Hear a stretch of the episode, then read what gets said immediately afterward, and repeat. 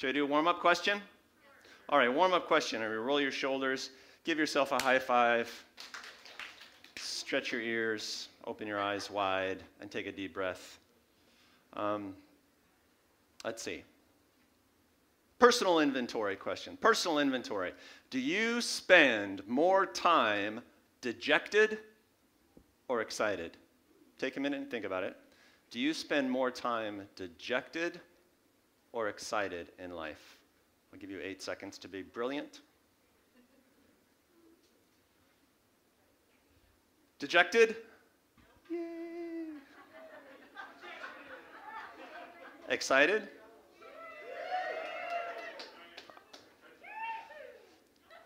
Do you spend, slightly different questions, slightly different. Do you spend more energy on dejection or excitement? Well, it's interesting. My wife, who is like Miss Excitement, she's married to me. Miss Excitement says she spends more energy being dejected. That's interesting. Yeah, takes because it takes more energy to be dejected. Feel okay? All right, all right. Let's let's do let's do an exercise then. You know, because you know, faith is it's not just what you believe; it's the attitude and the approach that you take to belief. Right? It's what you do with what you believe. So let's practice. Everybody, uh, for five seconds, practice being dejected. I want to see it in your body posture. Okay, so we're gonna be dejected on three. Okay, one, two, three. Dejection.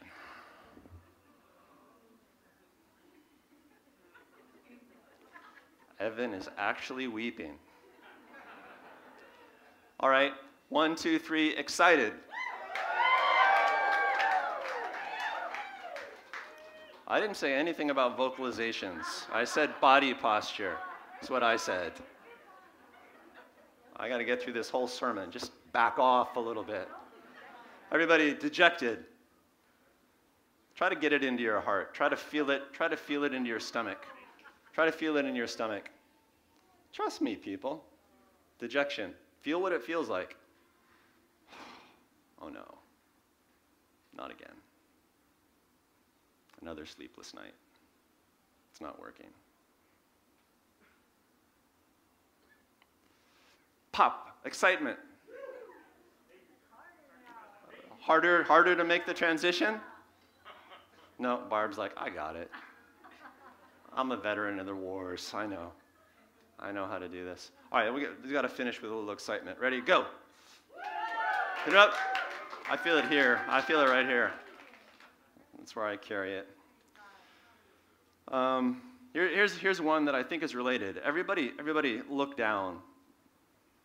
Be a, be a down looker. You know what I mean. Now, everybody look me in the eye.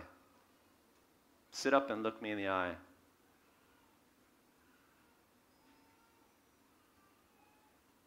Feel different? I was thinking this morning about the story of Acts chapter 3. Peter and John are walking through the streets of Jerusalem, and there's a beggar there. Um, you ever seen an institutional beggar? They don't look, they just kind of do this, right? Because they, they're, they're downcast, right? And that's kind of, that's, that's how they make their living, you know? They may have reasons behind it as well, of course. And Peter looks at him and says, uh, Peter and John looked straight at him, right? Met his eyes, and then they could do the miracle. Look straight ahead. You know, there's something about that, right? There's something about that. All attitude. All right, consider yourselves warmed up. Well done. My, uh, my objection to uh, the, I don't know, it's almost two years of COVID response that we have been doing collectively as a country, as a world. Well, I have a couple objections to it. One, it has seemed inappropriately politicized to me at different times. Am I crazy? Right? You know, pe- like you, people get into camps, right? And then it becomes about your politics instead of just like you know solving a problem and helping each other. And I hate that. I hate that. I hate it. No matter what side you're on, I hate it. Um, and I, my impression has been that largely, culturally, socially, um, it has been more fear based instead of faith based. Right? Now, there's, there's a reason to be afraid of a virus that could theoretically kill you and, and may well kill people who have physical vulnerabilities, right? And there's a reason to be fearful, but I think in some way that means there's even more reason to be filled with faith, right? Are you with me? Faith is the best way to manage fearful things. Does that make sense? And when I kind of look at how the world has done COVID, it's hard for me to put my finger on what the faith part of it was. You know, lots of responses, some of them seem, you know, perfectly reasonable. You know, you can understand the reasoning behind it. That's not what I'm saying. But I'm saying, okay, which part did we do in faith?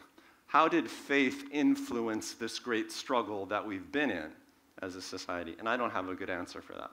I have a good answer personally, you know, and so you have heard me say, those of you who've been around Blue Water uh, during this past couple of years, you've heard me say, like, just don't give in to the fear. Like every once in a while I've said that. People have, uh, have, literally gotten mad at me for saying it and left the church as a result because fear is what kind of protects us. Fear is prudence, fear is responsibility, right? It's a little complicated, right? I think fear is prudence and uh, excuse me, faith is prudence and faith is responsibility and faith is clarifying and super empowering and helpful as well. So that's my gripe. I'm not saying that this was wrong or that was wrong or that was right. And, you know, I, am just saying, like, I've had a fine t- a hard time kind of getting people into the faith stream uh, during this uh, it, was a, it was a viral epidemic, but it was also kind of a fear epidemic. And then, of course, there have been other factors culturally, socially over the past two years that I think have contributed to fear and anger and accusation. And they all go together into a conflagration of fear as a, a certain point. There have been lots of excuses to be afraid, right? Like, you look around the world today, easy to find excuses to be afraid. Easy. Have you found excuses to be filled with faith? Have you found excuses for faith? At least equally as much.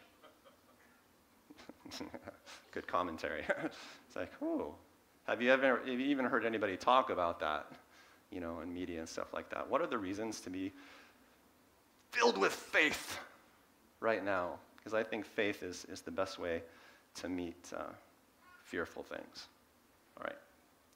So uh, this was like last week, maybe, maybe a little before now, because um, I, I read everything that I can, um, just because I'm a inquisitive mind, but I also think it's part of my shepherdly responsibilities to stay on top of things. So I read what was it was interesting and ultimately me kind of a disturbing, frustrating, I don't know, study that was published uh, at the end of January by Johns Hopkins University, one of the leading medical universities in, well, in the world, really. Is published in their studies, uh, their journal, Studies in Applied Economics. Um, and it was a study written by researchers from Denmark, Sweden, and the United States. So it was a big international effort. And it was a meta study. What they did is that they studied other studies that had been done around the world, like literally dozens of them that showed the efficacy of our lockdown, our COVID response procedures, you know, all the shutdowns, the masks, the social distancing, all of that stuff, everything except the vaccines.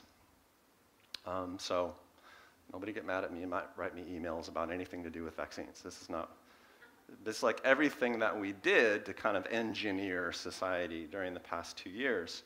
And they did a meta study. They collected a bunch of other studies because that's the best way to get the best data, right? Instead of studying like 100 cases, you study literally hundreds and hundreds of thousands of cases from around the world. Uh, and they determined, after careful analysis, that everything that we have done, at least in Europe and North America, which is where the best data are available, everything that we have done in terms of COVID lockdown procedures has reduced the COVID mortality rate by 0.2%. Right? That doesn't include pharmaceuticals and medical care, okay? So, but just all this stuff that we did to separate and to be kind of careful beyond that. And they do that by like taking infection rates and projecting them and modeling them and stuff like that. So I think it's probably pretty reliable figures. I, I'm no expert. I could maybe tweak a few things, but um, and uh, then the study goes on, because it's a study of applied economics, the study goes on to evaluate the cost of all the shutdowns uh, in terms of society, and there'd be financial costs and inflation and food shortages and l- large scale starvation in different places on Earth, uh, huge uptick in suicide rate and violence and addiction rates and stuff like that. And they determined that like the lockdowns probably net effect more deaths than more lives saved. Right? Um, so that kind of that kind of disturbs me. And I'm not trying to make a political statement here. I'm trying to make a spiritual statement here. Okay, so nobody get mad at me because there are still issues out there. You know, there are medical issues. There are still people that, for various reasons, are at risk. There's like the burden on our healthcare system. All of that stuff is true, and I'm not making commentary about that. I'm making a spiritual comment, which is I think we let fear run away. And I don't think we stoked faith nearly enough. And the result of doing that is always lethal in one way or another. It's always destruction in one way or another, right? So that's my point. It's just a spiritual point, so don't, don't freak out. And so many people have left the community, not because I have disagreed with their position, but because I have not agreed strongly enough with their position. And not, i don't mean to complain about that. I mean, please, just give us all a break and let's stick together in grace and love as opposed to separating in fear. Um, remember in the early days when it used to be about flattening the curve? Right? Which is, you know, the talking points used to be everybody's going to get it eventually, but let's slow it down enough so that we don't overwhelm our healthcare system. And then it became about eliminating the threat entirely. Right? We let fear run away with us. You know, I think we did flatten the curve. But at the end of this, our healthcare system is still quite burdened. Like we might be doing things the wrong way, and that's all I'm saying. Um, an alternative response might have been a little more. I might have made more space for grace and generosity and love. Like maybe we should have just rallied around people who were particularly vulnerable because they were easy to identify. And just out of the goodness of our hearts and a generosity and carefulness and maturity, protected them and then gone on with the rest of life in a way that kept things productive and healthy for, let's say, our young people, our teenagers who we have robbed of a normal life, you know. And, and again, no specific points I'm making, but I think, I think we have let fear run away. And I don't think we have exercised faith enough, generally speaking. All right, now to make that today in church, certainly not because church needs to be a political place, but because church needs to be a place where we really value faith in the face of fear where we really value faith in the face of desperation or faith in the face of anger, whatever it is, whatever it is. You know, faith is, is what we do, right? And we can't lose track of it because fear seems more appropriate in this instance, or desperation seems more appropriate in this instance, or anger seems more appropriate in this instance. It's all got to be done in faith, right? So, uh, there's a lot there, and maybe I said something in there that you could find a reason to be upset with. Be upset with me, but be upset with me in faith, right? And, and, love and generosity and grace. You know, I'm not trying to pick any fights or say that this person made a mistake or that group or anything like that. I'm just saying, hey, faith is good too. And that seems the least that I could say. Um, there have been studies done on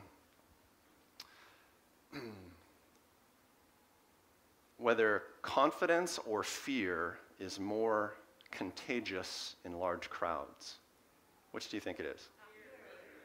Fear, yeah, it's fear. Uh, because it's a herd instinct, right? I mean, back in the day when we were just sort of like grazing in the forest in the jungle and picking fruits from the trees, because, you know, we were all vegetarian.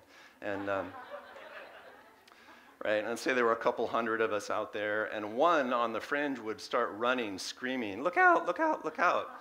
The wise thing to do was to run with that person, right? Because that person had identified a lion that was attacking the herd of humans, you know? So, like, fear is protective in a herd sort of sense. But I think, you know, in the first instance, that might be true. Uh, but ultimately, faith is the thing that protects the herd there needs to be confidence, there needs to be stability, there needs to be leadership, there needs to be creativity, or the herd's gonna, gonna wander off a cliff. Um, so I want this place to be a place where there's a contagion of faith, right? You walk in and you get infected with faith. It's really hard to be afraid at Blue Water Mission. It's just hard, right? You walk in here, it's hard. It's hard to drag your dejected self in here with all that energy and not feel a little bit of excitement. And then miracles can happen, you know? And let's say you're arguing about the vaccine, you don't know what to do, you've heard about all of these side effects and your reactions. Well, this is a place where people get healed of rejections from the vaccine, right? Much better. Much better, right? And we can't protect, we can't say that everything is going to go really well uh, in your medical regimen, but God is gracious, right? And we can, we can fix it, and there's a backstop. And I've talked too long about that, but you get the point, right? Here's the point if you missed it. In the midst of our desperation, where has the faith been? In the midst of your desperate circumstances, in the midst of your challenges, in the midst of your anger, where's your faith? Because it needs to be there in a big way. You need to find excuses for faith in every situation in your life. Even if you find excuses for fear in that situation, you also need to find excuses for faith in that situation. Something really sucky is happening in your life. Ask yourself, all right, what's the excuse for faith here? What's the excuse for me to show some creative excitement, positivity, constructive faith? Because Lord knows I need it right now. All right, so this is a story today about someone who was able to find excuses for creative faith in the midst of her desperation. From Matthew chapter 15, you can follow along in your iPhone Bibles. If you're really righteous, you'll have a physical Bible like me, and it'll be up on the big screen uh, behind me, I'm pretty sure. This is a story of uh, the Canaanite woman and Jesus, in Mark, she's identified as the Syrophoenician woman, same thing. She had a sick little girl. She was in a dire medical situation. And, uh, and she brought it to the Lord. So it'd be Matthew 15, 21 through 28. I got glasses somewhere. So Jesus has just been in a whirlwind of ministry. He's recently fed the crowd of 5,000. He's running around the countryside, actually leaving the environs of Israel in order to get a break. He's trying to go on a retreat, but people are following him and it's not working very well. Leaving that place, Jesus withdrew to the region of Tyre and Sidon. So he's like left Israel. He's like in foreign territory at this point.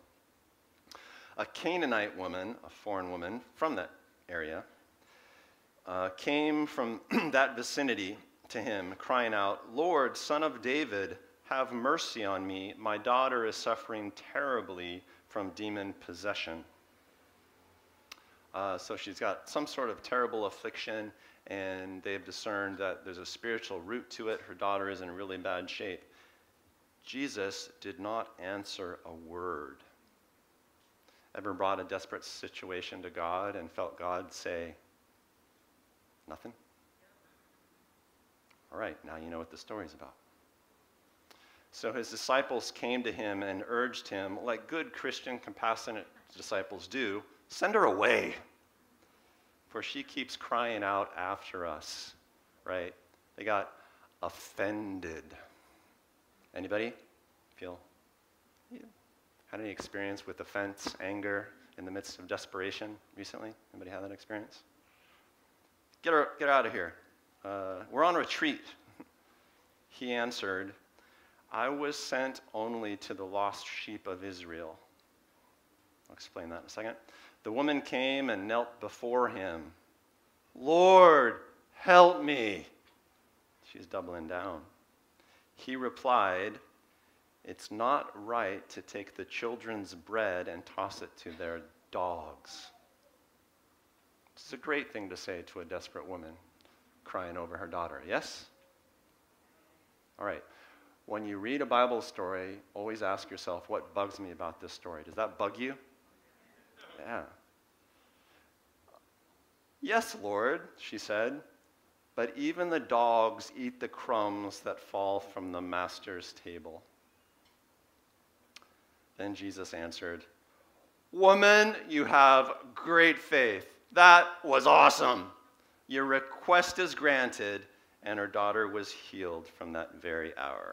Like the story? Uh, cool story. We're in a sermon series on weird stories of faith, and I think this to me feels like a weird story of faith, right? There's a lot of weirdness in this story. Um, so Jesus is on retreat. This woman comes to him, Lord, son of David, have mercy on me. My daughter is suffering terribly. I have a little girl in terrible pain. Threat, danger, people are dying. Do something, Jesus. I've heard about you. The rumors have reached us here in Tyre and Sidon. You need to help me. You're a miracle worker. Jesus doesn't say anything. There are a couple of reasons for that, I think, just to skip ahead. Jesus is like at a certain point after healing hundreds of people, you know, boys need to rest. I mean, that's a legitimate concern. And so he's like every day he's saving uh, somebody from a desperate situation. So, you know, you could have some sympathy with Jesus on that. But he explains a little more fully later and said, I, I was sent only to the lost sheep of Israel. It's like God has a plan on earth, right? And God's plan on earth was to insinuate himself into the human story using, like this guy Abraham and his descendants and the Jews, and sort of telling a story through them that was unique, that was in contrast to the story of the other peoples and their other religious systems. And Jesus doesn't want to confuse the contrasts. It may be we don't know for sure, but the reason that this poor little girl is so demon possessed is because that area of the world was really given over to demon worship and all sorts of violent circumstances, right? So, like, you know, he could have said, like, well, yeah, right?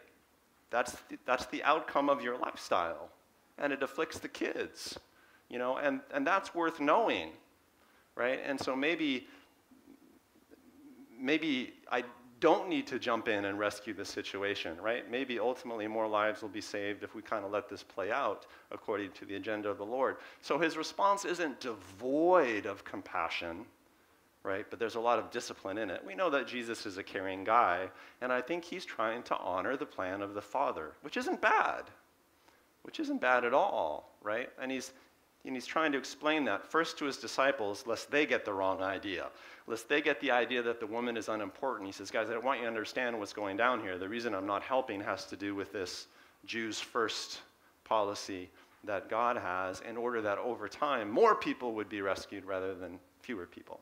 Are you following me? All right, so I think that's what's going on here. And the woman comes and kneels and he says it's not right to take the children's bread and toss it to their dogs. Jews called Gentiles dogs or doggies. It's actually a diminutive form of the word in the Greek. You know, he, he wants her to understand, but he's saying it in a way that's quite bracing. I mean, you just have to face up to it. He says, you know, it's quite bracing. It's like, it's not time for you. You know, we're the, we're the children of the story. And, um, you know, you're, you're on the outside, right? You're not part of the family uh, at this point. No uncertain terms. And she could have very well stormed off in anger. Would you? Would you? If your kid was sick and you're going to someone who could help and they say, that's against policy. Anybody experienced anything like that over the past two years? Right? A good policy, you know, and there's nothing wrong with the policy in this case, but there's a lot going on here, is what I'm saying. And we could focus on that, but I don't think it's the heart of the story. What's the heart of the story? Well, it's the woman, it's the woman's response. So she kind of gets rejected, shut down, locked out, socially distanced. And Jesus essentially says, uh, No, you're a dog under the table. Maybe not as mean as it sounds, but that's what he said. And then she responds, Yes. But even the dogs eat the crumbs from the master's table. You can still do it, though. Even though I'm not a child, even though I'm a dog, even though I'm just, you know, gonna get crumbs, I have faith that you can still do it. She found an excuse for faith. Even though the Lord Himself looked her in the face and said no, effectively, She's like, but I think there's actually a way to get to yes. Chinese.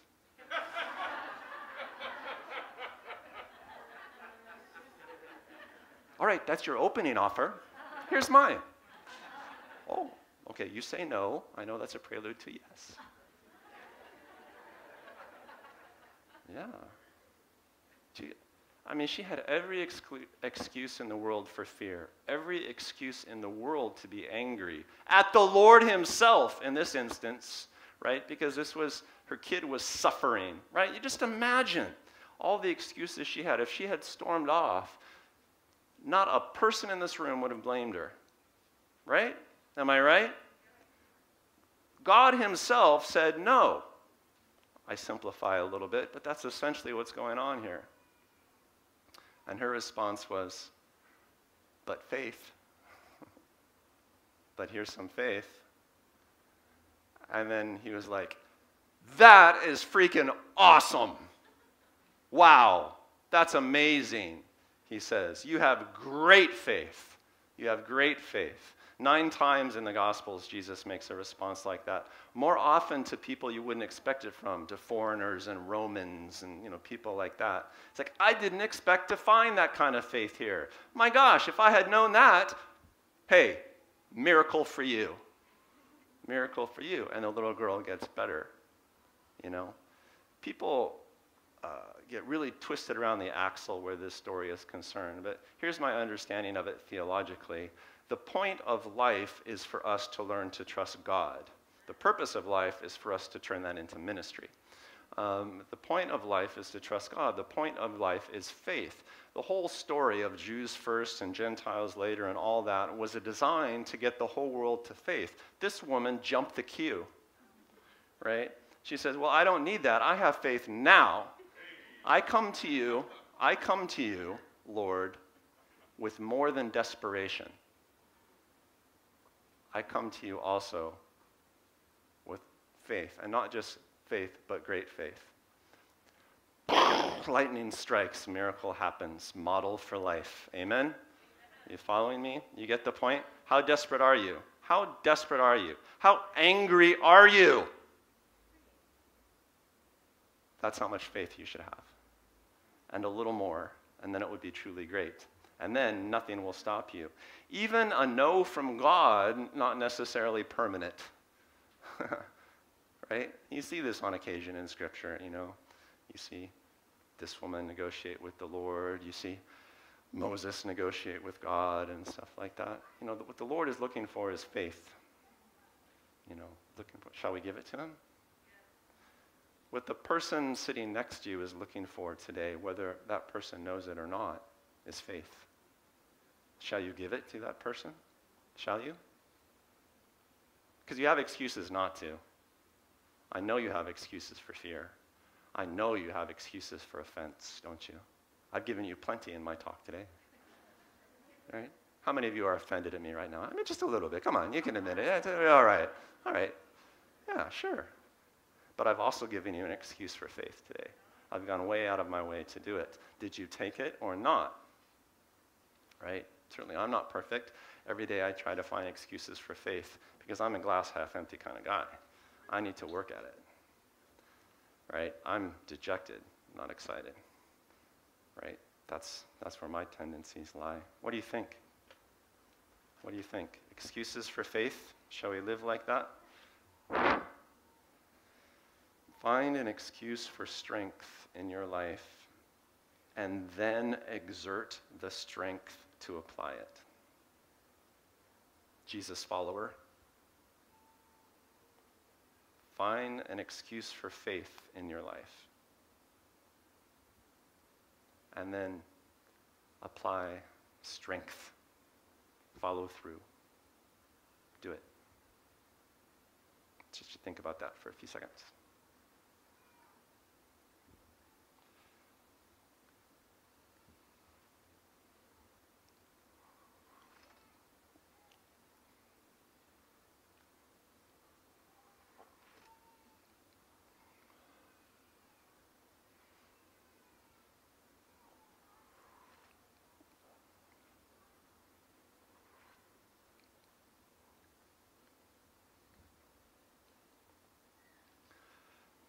End of the day, you just got to figure out how to do faith.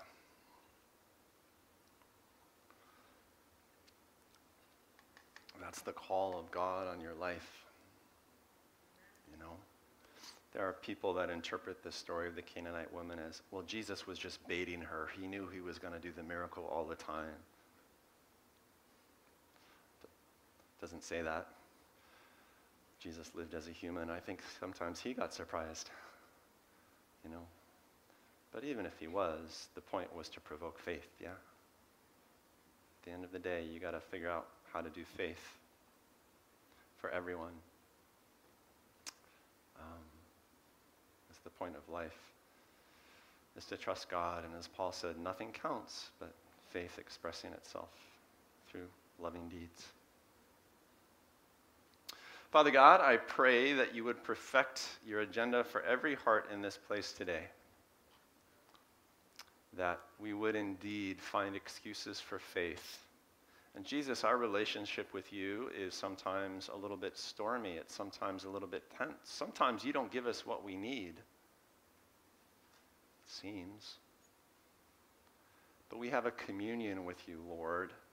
We have a relationship with you. We have a communion, a community with one another, and it's based on expectancy and excitement and faith that leads to action.